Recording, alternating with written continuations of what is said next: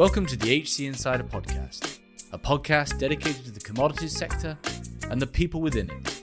I'm your host, Paul Chapman.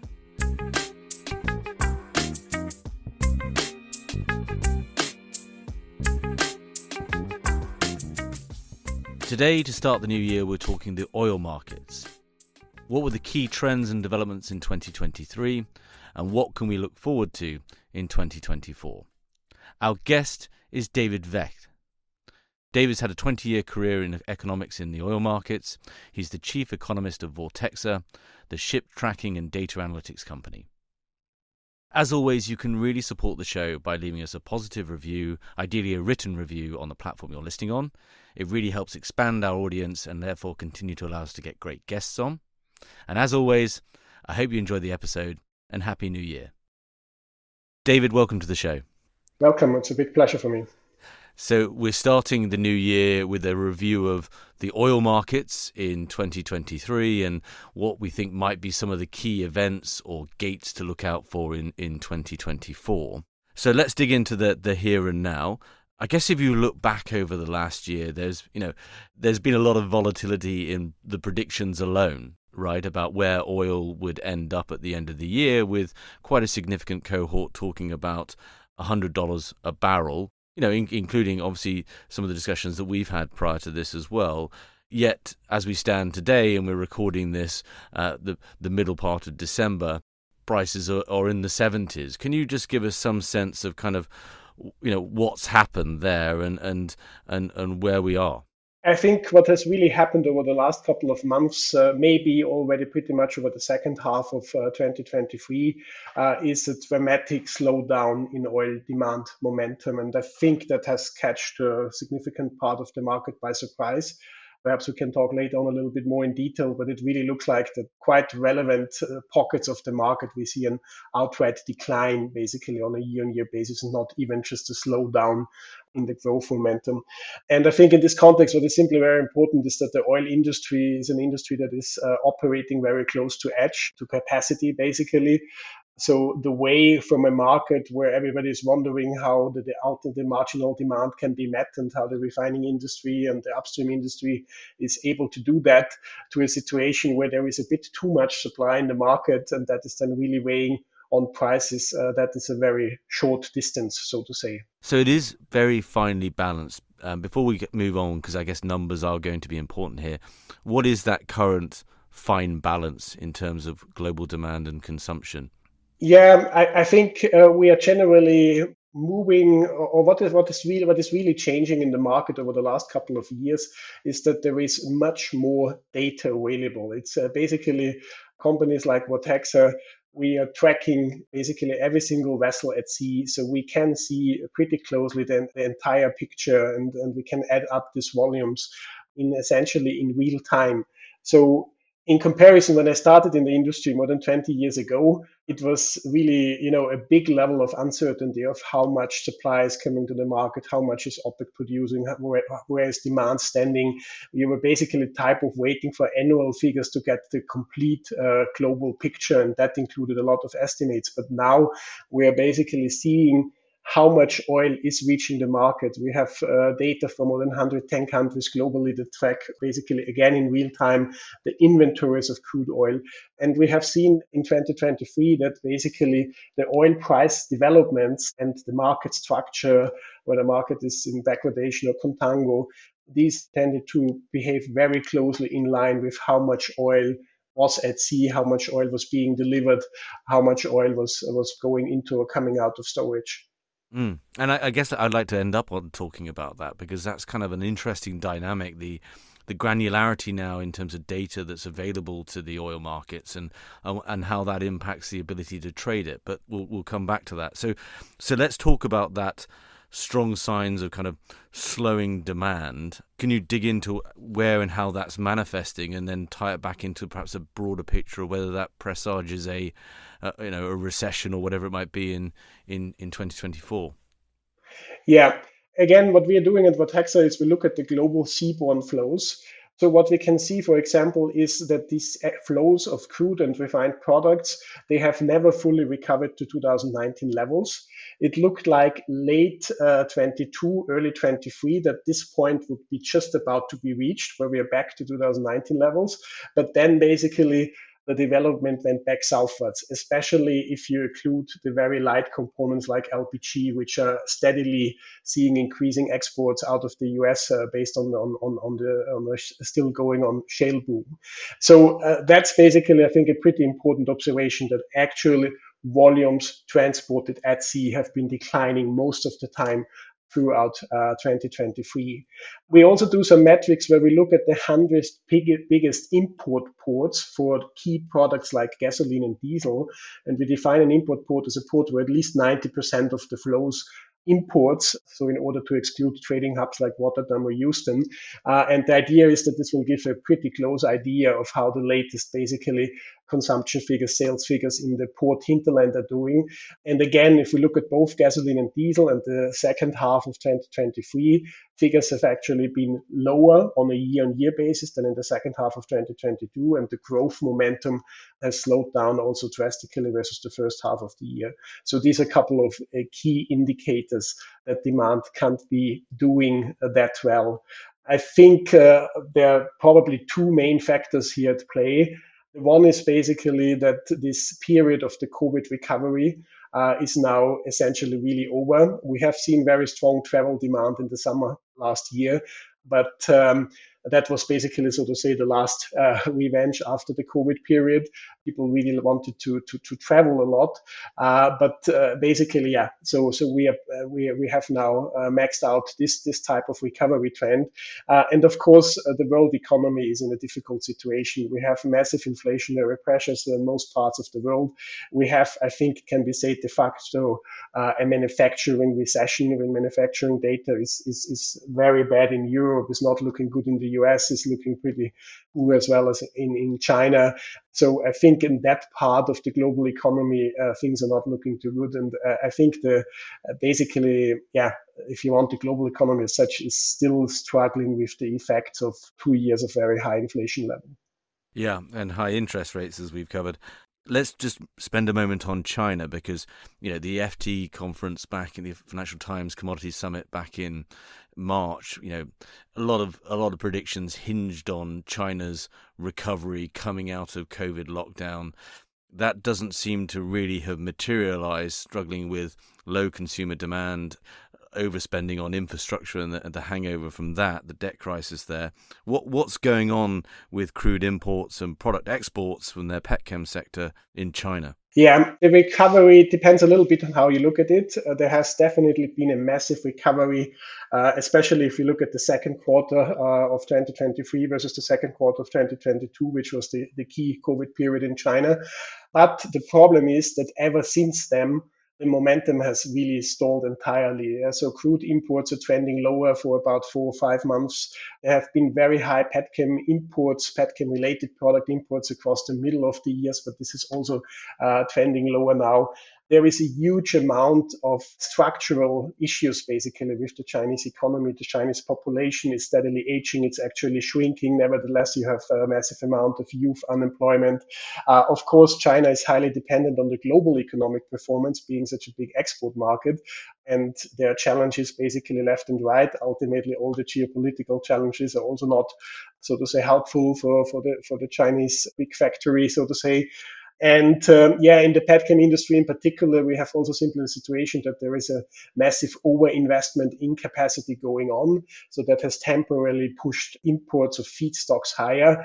Uh, but now basically players are realizing that there is far too much capacity in line with that, you know, margins are coming under pressure, and then uh, the, the, one or the other players have to reduce operation rates, and then uh, with that, basically the entire um, dynamics in, in, in trade is also coming down what is probably particularly striking at this point in time as well is that we have uh, now in China, uh, but also in Europe, an observation where crude inventories have been drawing for many months and are generally at pretty low levels.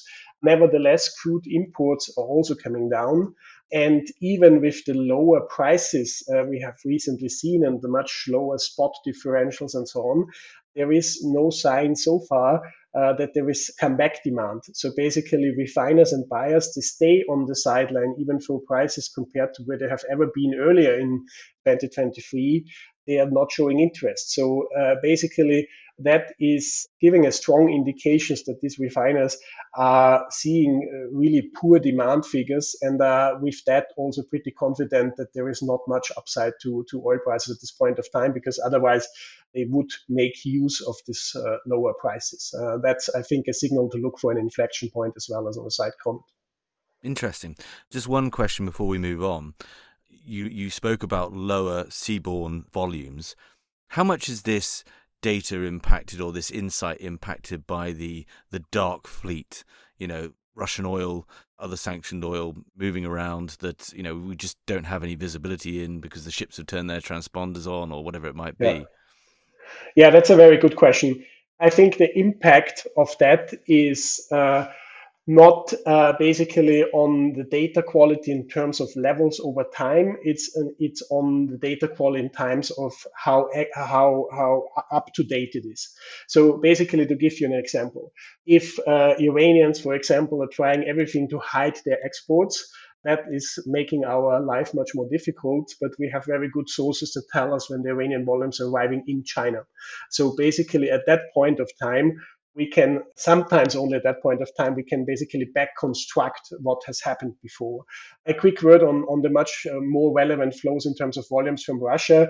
There is only you know the signals are only occasionally turned off. They are not consistently turned off so we may have to infer when and where the vessel has been loading, for example, but it's not that we don't, uh, we are not able to track it all together. So, so these these factors are making our life a little bit more difficult and a little bit more, how to say, if you want, also interesting occasionally, but they are not hindering to grasp, I don't know, the 99.8 or whatever percent of the volumes. Yeah, it's it's it may be only the occasional cargo here and there that stays dark, and then again, I said, um, whether it stays dark for its entire voyage time for good, uh, I would already doubt that. Yeah, interesting. Okay, well, so that's a relatively sort of somber picture on the demand side. Tied, you know, we haven't obviously mentioned greenhouse gas emission goals and sustainability goals. This seems to be much more of a, a shorter term economic impact. Um, and uh, let, us and, and you actually talk about that in terms of the supply side and and that cross-border energy trade is 99% of oil is 99% of that or hydrocarbons are versus electricity. So we're not seeing that impact yet. So we're very much sort of talking in the short term here. But let's let's turn to that. Let's turn to the supply side what is what is going on there? You know, are, are, we are we seeing investment driven by those higher expectations last year and so forth? And wh- where's the supply side? Yeah, uh, I, I, think uh, it, it's good here to differentiate uh, between, so to say, certain uh, specific short-term developments or current developments. Uh, so one aspect that is interesting to note is uh, that we see loads of supply out of the Americas. It's predominantly the US, but not only the US. There are countries like Brazil, Guyana is a big newcomer in the market. Canada is also seeing growing uh, exports. If we take just the US alone, the US alone has imported an equivalent of half a billion tons per annum uh, of seaborne oil and gas, both in October and November. It's the first time ever that these levels have been reached two years in a go, uh, two years in a, two months in a row. I'm sorry, and uh, First of all, uh, we can that's an easy forecast for, for, for this year. Basically, uh, there will more more will come out of the US uh, again, particularly on the light hand side, uh, LNG, uh, LPG again, but also crude to a certain extent. And uh, just to put this into context, this this level is three times higher as we have seen in 2016. So just within seven years, basically, there has been uh, a tripling of those volumes. But um, yeah, I've mentioned Guyana as one of uh, the new producers out there, and uh, it may very well be the last big additional supplier to the market. And there is definitely an issue that uh, investment in the industry is yeah, not not going too well. And what is often overlooked is people, you know, like to look at the latest U.S. data, which is most of the time go, growing. It's an interesting thing to follow the startup of production uh, in Guyana.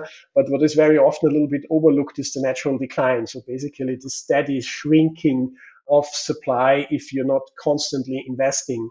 An interesting observation, for example, is within the OPEC group. I would argue that within this OPEC plus group, there is really only two countries that have probably spare capacity. It's Saudi Arabia and UAE.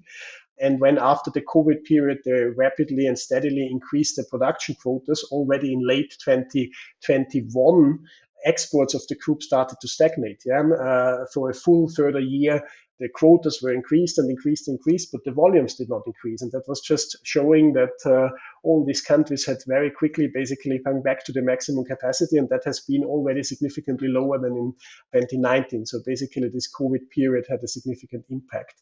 European crude exports are declining for the last uh, four or five months in a row. And that's in spite of this new addition of this big Johan Sverdrup field in Norway. So natural decline is a big uh, factor. And uh, I think that's uh, basically we, we are we are already entering, I think, in a new phase of the industry where I would tend to say that it doesn't really matter that much actually whether oil demand is growing at the margin or declining. It's really that the point is that the, the starting position is so massive. Yeah? So hydrocarbons is still accounting for 83% of the primary energy supply. So that's coal, oil, and gas. Yeah?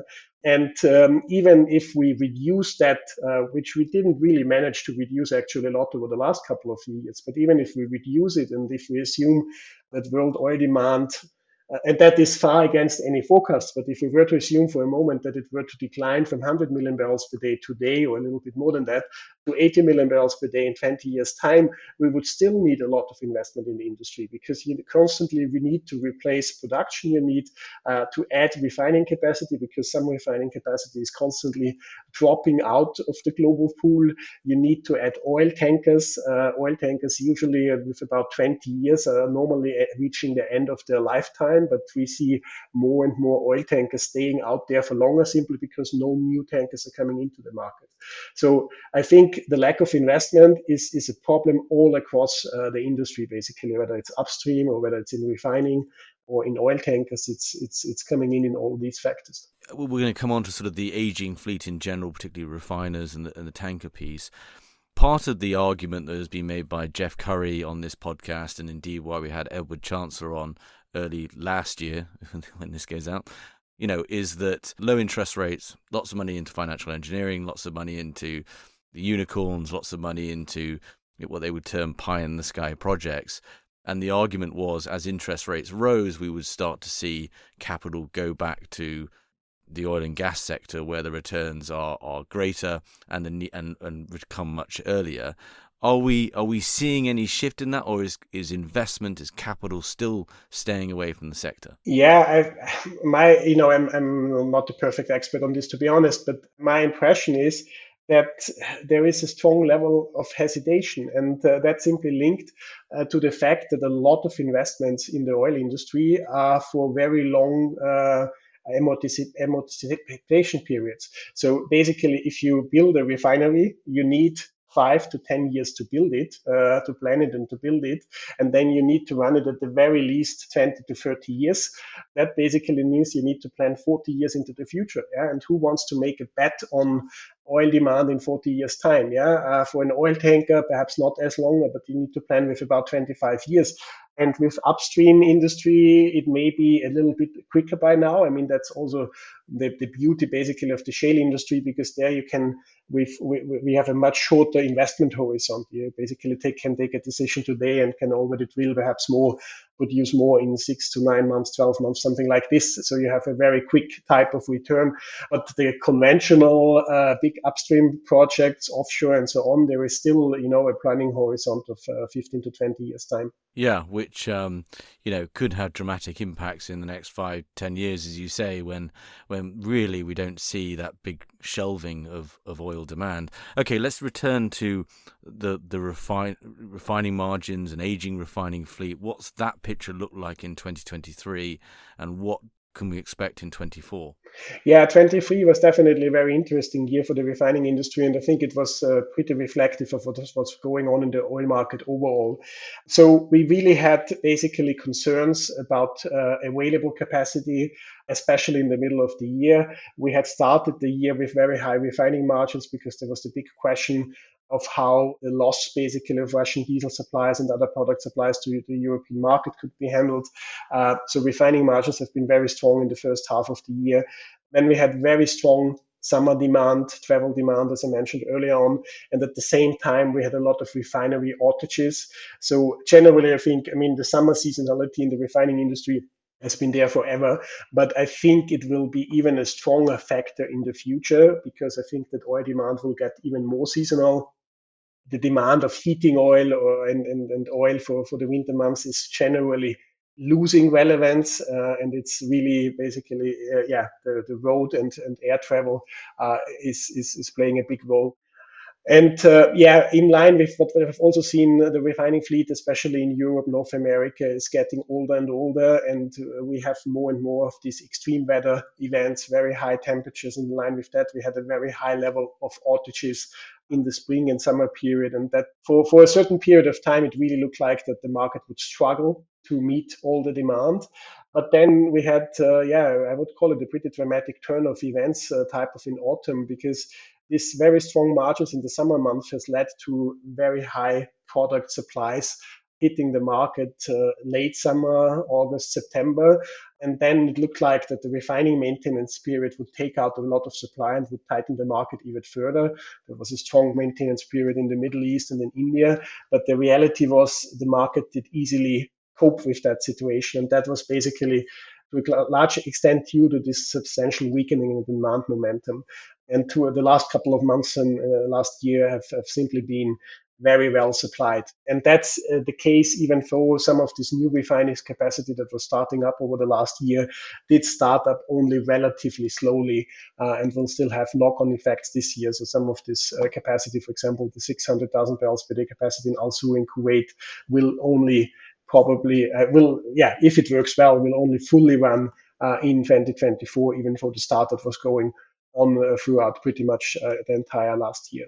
Yeah, sorry, can you unpick that a little bit for us? So you've got a an aging refining fleet in the the west. You've got these new mega refineries coming on in the Middle East. You know, will they will sort of potential shutdowns in the former be offset by the latter? I mean, or is it quite a confused picture? Yeah, I mean, overall, it, generally looks like that uh, all the capacity that is in the making, and there is uh, there are basically three refineries in the Middle East that are still in the startup phase. Uh, there is uh, one refinery in Nigeria scheduled to come on stream relatively soon. We will see how smoothly that goes. And then there's a refinery in Mexico. Uh, and that's pretty much it for this year. So that's not necessarily a huge amount of capacity. If, for example, the OPEC forecasts of demand growth in, in 2024 of about 2.3 million barrels per day are anywhere close to true, that's very limited additional uh, capacity. So if you believe this type of figures, then we can very quickly basically come again into a period where the refining industry is actually struggling to meet demand. Uh, but of course, it's also possible, uh, as type of alluded before, that if demand is disappointing, and refineries are running relatively healthily and with not without too many outages, uh, then we have too much supply. And if this uh, over relative healthy supply periods are going on for longer and refining margins are under pressure for longer, you will relatively quickly have uh, new refining shutdowns popping up. I would argue that there are at least something like 30 refineries in Europe and probably something like 20 refineries in the US where the owners have more or less concrete plan to shut them down this decade um, or within the next 10 years. And the decision whether to shut them down and when to shut them down will simply be always a question of how the market is looking like, uh, as well as the next maintenance uh, cycle. Refineries have typically a four to five year maintenance cycle where you need to do a full, uh, how to say, uh, deep work, revamp work, uh, which costs you millions of dollars. Uh, and this decision whether to do this full next cycle or not will, uh, yeah, often be linked with the question of whether the, the overall operations will continue. So uh, basically, I think this is a type of mechanism that is in place now that will make sure that the refining industry will pretty much most of the time make relative decent earnings, uh, especially compared to the to the to the long history of the industry, uh, simply because uh, the the yeah the spare capacity will always be pretty limited, yeah, except for short periods of, of, of slowdowns. But then you will have shutdowns coming in relatively quickly, as we have seen also in the COVID period. Yeah, so um, we find that the margins have only been really weak for about a year's time, and then basically all the shutdowns have, have taken out the slack of the system and have led to a, a healthy recovery in refining margins. The HC Insider podcast is brought to you by HC Group, a retained search, intelligence, and advisory firm focused solely on the global energy and commodity sector. With six locations across Asia, Europe, and the Americas, and over 50 consultants. To find out more, go to our website, hcgroup.global. There, you can also sign up for our HC Insider content for more interviews and white papers on relevant trends and talent impacts in the commodities world. It's interesting because it also points to some of the volatility. Exactly. Right? You've got these the shocks of unplanned shutdowns. You've kind of got this interesting setup of game theory at the boardroom level about who jumps first on on closing down with with that maintenance schedule, and it, all points to the trend that we've seen accelerate in 2023, which is all of these refiners globally and producers as well, the majors, are all trying to build trading capabilities to manage that volatility, capture margin, and actually inform these longer range strategies, right? So it all it all ties in together with this concept that we've been really talking about in 2023, which is volatility. Which which brings me on to I guess the the oil trading part, and it's been extraordinary really when you sort of step back that 2023 is another year like 2022 and really since COVID where the trading world, sometimes much maligned in the press, you know, has been crucial and instrumental in enabling these markets to actually function and managing these risks, right? We haven't seen kind of the big energy security issues arise despite some of this background volatility that we've been seeing. Can you can you talk to that a little? Yeah i think it has been a, a amazing once again to see how responsive uh, the market is and that's ultimately uh, the business of the traders uh, to make sure that all the available barrels are supplied to where they are needed under a set of conditions. Yeah, and the conditions have changed with sanctions on Russia. But under these conditions, the market has been extremely quick uh, to to reallocate uh, these barrels uh, properly. Uh, and just to follow up uh, the, the, this one percent figure you have mentioned before, uh, it is an a, a, I think an amazing statistic that 99% of the global cross-border energy trade is happening in hydrocarbons, and the huge majority of that is actually happening in oil. So that is pointing to the virtue of oil that it is easily traded everywhere. Yeah, uh, every country has import and export infrastructure. You can send around vessels all around the globe, so you can meet any shortfall that is happening wherever it is pretty quickly, yeah, within days or weeks. Um, and in, in yeah, in, in, my two decades of uh, observing the industry, I've seen this so often. Yeah, it doesn't matter whether it's hurricane outages or some other or, or some some strikes or whatever may happen uh, around the world. There is a very swift uh, readjustment basically of uh, flows at sea and a new equilibrium is, is found very very quickly. And uh, uh last year I think the, uh, one of the one of the key observations and honestly I've been wondering a little bit myself was basically this question about the Russian diesel supply to the European market. And in retrospect it was so easy for the market to cope. We, we have seen basically first of all a significant increase in the intra-European diesel flows that included uh, to a certain extent also Turkey. So Turkey has uh, started to import a lot of Russian diesel that has freed up their own domestically produced diesel for the European markets. We have seen stronger uh, supplies from the Middle East and India to the European market, and to a certain extent also from the US. From a global shipping perspective, these are all relative nearby markets. Yeah? So it's not necessarily strong addition to, to the shipping cost, so to say, in that regard. Uh, for the other side, for the Russians, it was partly way more difficult to find the alternative outlets, which have often been much further afield. Uh, but then again, you know, you, new players were popping up uh, in the Middle East, in, in, in India, in China, uh, and took care of, of, of the logistics and as well as well of uh, basically of the placement of these barrels. Okay, so so I guess moving on to the we're doing this. I mean, it's a, a fantastic sweep of, of the oil markets in 23, and, and and we'll come on a bit more to what next year might look like. But the other big story, obviously, is on the the oil tanker side, where we had these extraordinary rates post COVID. What's been happening there? Yeah, it's uh, it's a very interesting market, um, and uh, yeah, freight rates have been very healthy. Uh, I still remember very well an industry conference. I've been in, in November in New York uh, on, on, on the shipping industry, and I have never seen before such a bullish and, and happy crowd. They were basically all smiling, uh, making a lot of earnings. And that is particularly interesting when you remember what I said before that the actual volumes of oil at sea have actually been not rising be, below 2019 level, and over the course of last year actually been declining. So, how is this possible? It's possible via much longer voyage distances. So on average, average barrel basically was was just going much longer, and that is binding a lot of tanker capacity, and that is happening across the board. It's happening for crude. Interestingly enough, basically the OPEC cuts uh, in the Middle East, especially Saudi Arabia, they are actually type of positive for the tanker industry because it basically means that Asian refiners need to buy instead American crude, and that is going, uh, so to say, much longer distances. Then, yeah, on the product side, you, you had basically the rerouting of Russian barrels. On uh, more the gas side, you have all these uh, light ends from the Americas uh, reaching generally the East Asian market, which is a very long distance market. What comes uh, then on top of that is, you know, issues with these choke points, the Panama Canal has uh, led to much less transit through that area. And that is basically redrawing the global map. You have somehow to imagine that this means that, for example, for the uh, west coast of uh, Central and North America, it's not anymore the, the, the Gulf Coast that is the closest, but it's uh, with one big bang type of South Korea and China who are the closest suppliers to that region. So that makes um, is having huge uh, repercussions, and it's again adding to this ton mile demand in the in the tanker industry. Of course, all the geopolitical uncertainties, uh, the sanctions, the, the separation of a tier one fleet from this gray dark fleet we talked about before, all, all these factors, the, the you know all this uncertainty in the Middle East and the, the yeah, even bombings of tankers and so on in offshore Yemen, uh, all these factors are adding premiums uh, to the market, uh, basically left and right.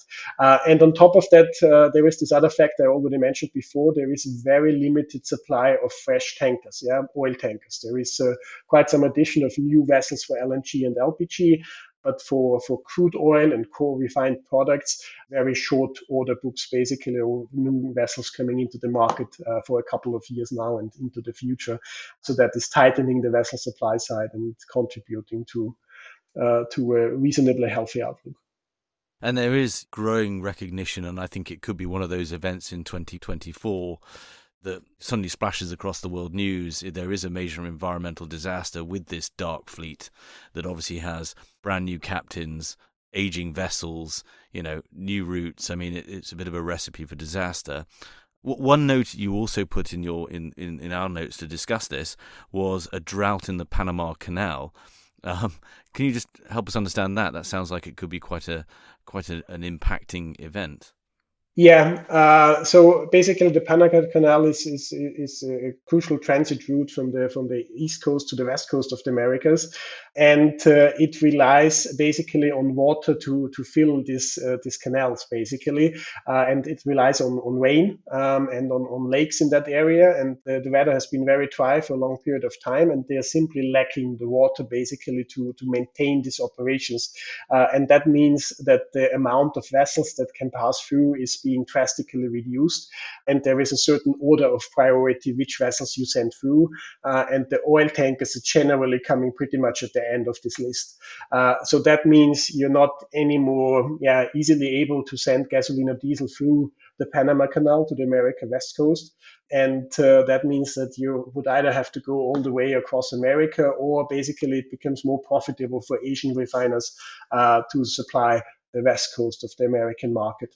Interesting, because a lot of development in the Gulf Coast has been predicated on that Panama Canal expansion, right? So there, there's a couple of challenges, by the way, for Gulf Coast refiners coming up. I think for for this year, we have on the one hand, uh, you know, clearly disappointing demand trends within the U.S. So that means that the margin more would have to be exported. We have the Panama Canal issue. We have new refining capacity potentially starting up in Nigeria, potentially in Mexico. I'm more skeptical about it, but also the basically Middle Eastern refined products are entering the Atlantic Basin market. So this is a couple of factors that will challenge U.S. Gulf Coast refiners and uh, will be will be interesting to see how this plays out. It cannot be completely excluded that there could also be the one other refining shutdown in the U.S. Uh, in 2024, and the same uh, goes for Europe as well. Interesting. Right. Well, let's move on to geopolitics and let's talk OPEC. That's obviously been in the news a lot this year. Where are we ending the year with OPEC? And what are sort of the internal intricacies there?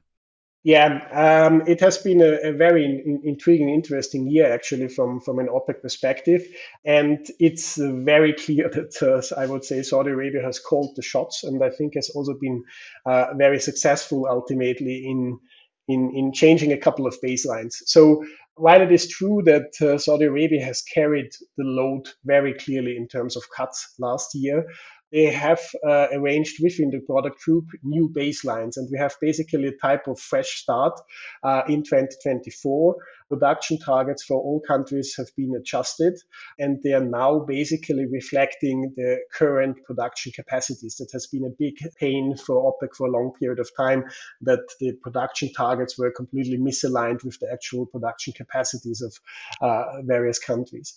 What that means, in other words, is that if uh, the demand situation deteriorates further, you can be certain that Saudi Arabia will ask in a much more, how to say, uh, firm way all the other member countries of the group to contribute to any cutting efforts. And I think that's some of the things that will be interesting to see.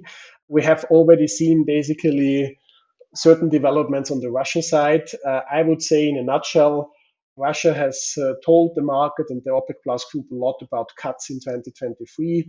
I'm personally not convinced a lot of that has materialized. At least we have not seen a significant decline in exports out of Russia of crude and products most of the time these exports have behaved very close to seasonality and uh, with all the russian budget needs i would also not be surprised if they tried most of the time to make uh, the most money by talking up the market in terms of prices and sending out as much volumes as possible but they have provided a very clear mechanism for the cuts in the first quarter so it is actually to be measured on exports versus the may june baseline in 2022.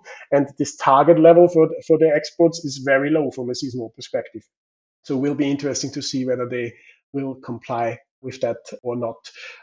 Uh, overall, uh, I think the, the situation is clearly such that this group will have to continue to manage the market. And the crucial question is basically uh, to what extent Saudi Arabia is willing to do it alone, or to what extent it will type of force the other players to come in as well.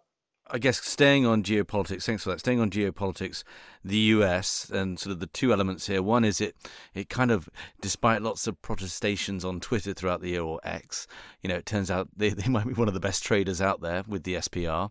And, you know, obviously their, their sanctions policy towards Iran, Russia, Venezuela, you know, you mentioned Guyana earlier on. Venezuela and Guyana potentially have a, we have a, a flashpoint there.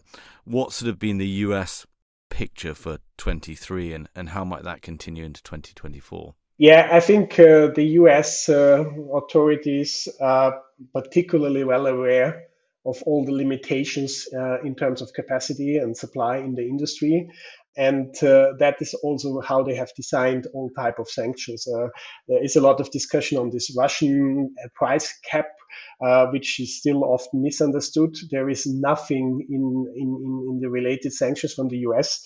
Uh, that hinders, for example, China or India to buy Russian oil uh, at any price, as long as they're not using Western services. If they want to use Western services, then they have to adhere to the to the price cap. So what I want to say is that basically the intention here is very evidently to keep the barrels in the market but just try to penalize the sellers, so to say, uh, via increasing the logistical costs. Yeah, and uh, I think to a certain extent that has worked. I think uh, you know Russia is typically getting a couple of dollars or ten dollars per barrel, whatever, less than they would get in another environment. Um, but uh, and at the same time, the, the oil has stayed in the market, and um, uh, yeah, I think uh, that's still the case. I mean, it's even if if more recently the market has looked much looser, it is as we, we are in a market where inventory levels are very low from an historical perspective, especially for crude oil. Uh, and essentially, uh, you know, losing one player like Libya or also Iran uh, completely because Iranian exports have gone up quite significantly over the course of 23, uh, especially in the first half of the year. Uh, yeah, then the market can run very quickly uh, short again. And this is obviously you know there is a wider escalation of conflict in in the Levant as a result of, of what's going on in, in Israel that could have a significant impact. Can you just, I guess, sort of staying on that theme a little? It's a, it is always and always is a complex picture. What is kind of the everything normal scenario where you know what does that mean for oil prices? And i know it's always unfair to ask this of an economist but i'm going to anyway. It's sort of the, the the roughly speaking everything continues as is. You know do we do we see a steady slow trend downwards or stabilizing in the 70s and then what are kind of the one or two shocks? We've noted a couple of them here that you think could really change the the outlook to the to the upside strange term, but you know, prices rapidly going higher. What are kind of some of the, the shocks that people need to look out for that could happen? Uh, let let's uh, start with the with the normal uh, scenario. I mean, it's in the oil industry. It's really a bit of a funny question. What is the normal situation? I would say, I mean, generally, we, we have seen uh, last year, and I think the chances are very high we will continue to see that, that there is basically an OPEC plus group which is willing to cap the downside. Yeah? And if necessary, that is being done by reducing the supply to the market. I would also like to, to mention on a side note here that this is, I think, ultimately something uh, pretty much everybody in the market is type of interested in. Yeah, so that includes the U.S., where the shale industry is dependent on a reasonable oil price. Uh, it includes Europe, which wants to shift away from oil to other energy sources. Uh, that is only possible if oil is reasonably expensive, and it includes the Chinese market, who uh, linked to the European efforts want to be the big player in electric mobility. Again, this will not work if oil is ridiculously cheap. So basically, I think ultimately everybody wants to have some stability and some minimum level that is able to, to, to that allows to to basically plan all type of investments. Uh, the, the question is basically to what extent OPEC can really cap the upside. And that is, you know, the other thing that uh, doesn't get a lot of appreciation, but uh, Saudi Arabia and the UAE, and as I said, I think it's the only two countries really, they have a significant amount of spare capacity. Uh, so they're all the time willing to have this capacity uh, available to come in, but it is surely limited. Yeah, I guess personally it will be somewhere between one to two million barrels per day. So basically the shock can pull prices much higher yeah, evidently comes from the supply side. Unfortunately, there are so many scenarios you can build in today's world. Yeah, you can talk about the Strait of Hormuz and Iran doing something there. You can talk about uh, Yemen and, and the area over there. There could be a natural, a bigger, a bigger, how to say, accident in, in the Suez Canal or somewhere else. Uh, you have mentioned Venezuela, which has become a concern as well. Of course, you know, uh, war with Ukraine is still going on, and uh, Russia is still being sanctioned and, and subject to, to all type of uh, political pressures. And of course, it cannot be completely excluded that at uh, one point of time, uh, Russia decides to, to, to stop exports partially or to block just exports uh, from Kazakhstan via Russian territory and Russian ports.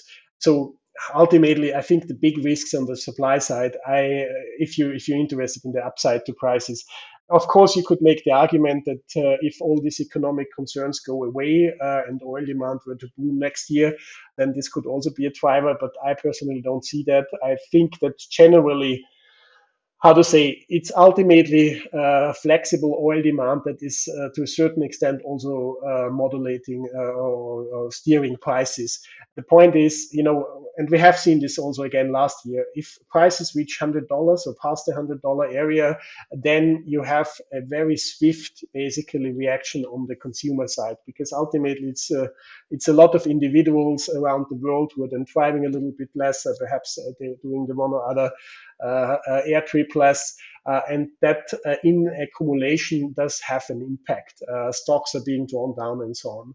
at the same time, if oil is getting cheaper, you can immediately see in the US that there is more driving going on.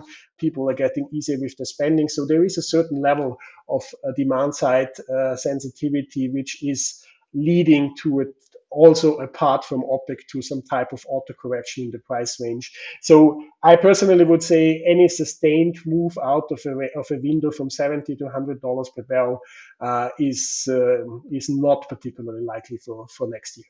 Yeah, but if it does, it's probably supply driven rather than anything else. Yes. Interesting. Okay, so coming full circle, I mentioned this at the start. Um, it is fascinating that you know, as you as you started out by saying, the granularity of data and obviously converting that data into information is so much more than it was when you started your career, and seems to advance every every year. You know, with obviously the growth of Vortexa, and we can put a link to, to your company in the show notes. You know, is that a uh, and this is sort of going a little bit off topic, but to finish it up, is that sort of a a net positive for the the merchants and the traders you know is this in, in or you know who who presumably you know uh, the, the, with all of these potential shocks and disruptions you know that's where they really come into their own and that's why for the most part you know you have these sort of two or three big moves a year which trading houses and so forth can capitalize on. But that must have a profound impact on i guess a the ability of refiners and these majors to actually accurately hedge and also but on the kind of the the opportunity out there for the traders who typically that data was very much proprietary and was delivered by their asset base that they spent 15 years building. Yeah it's a very interesting question. I would tend to say that for the big trading houses uh, all this data availability is not necessarily helpful because in the past they may have seen one third of the market directly and that may have been good enough to call the shots while everybody else wasn't seeing anything. Yeah, it was just a black box. In today's world, basically type of one man shows uh, somewhere with access to our data and many other data sources can perfectly call potentially the oil market. I found it generally pretty interesting that this uh, sell-off we have seen in Q3 last year was actually first driven uh, by the futures market. And uh, only afterwards it was basically showing up in crude differentials in market structure. Uh, to, yeah, refining margins a bit of mixed picture, but usually I would tend to say it's the other way around. Yeah, so what I want to say is that basically this sell-off was more driven from a big picture perspective and not necessarily so much from basically the on the ground reality, at least not in the crude market. Yeah, interesting, and that's kind of a trend that we've been covering over the last couple of years, notably with, with Greg Newman as well, and some other oil traders. Well, David, it's been a fantastic discussion. I've really enjoyed it. I look forward to to having you back on this time next year, and, and we'll see where we stand. But I think you've really framed up last year and then and this year for us it, from a perspective of the oil markets. Yeah, many thanks for having me. It was a big pleasure for me as well. Thank you for listening. If you enjoyed this episode and want to support the show, please give us a positive review on Apple Podcasts or Spotify. To find out more about HC Insider and HC Group, a search and advisory firm dedicated to the commodity markets, visit our website at www.hcgroup.global. There you can find out more about our services and our offices around the world. There you can also find more content, from interviews to insight pieces to more podcasts focused on the commodity value chains. Thanks again for listening.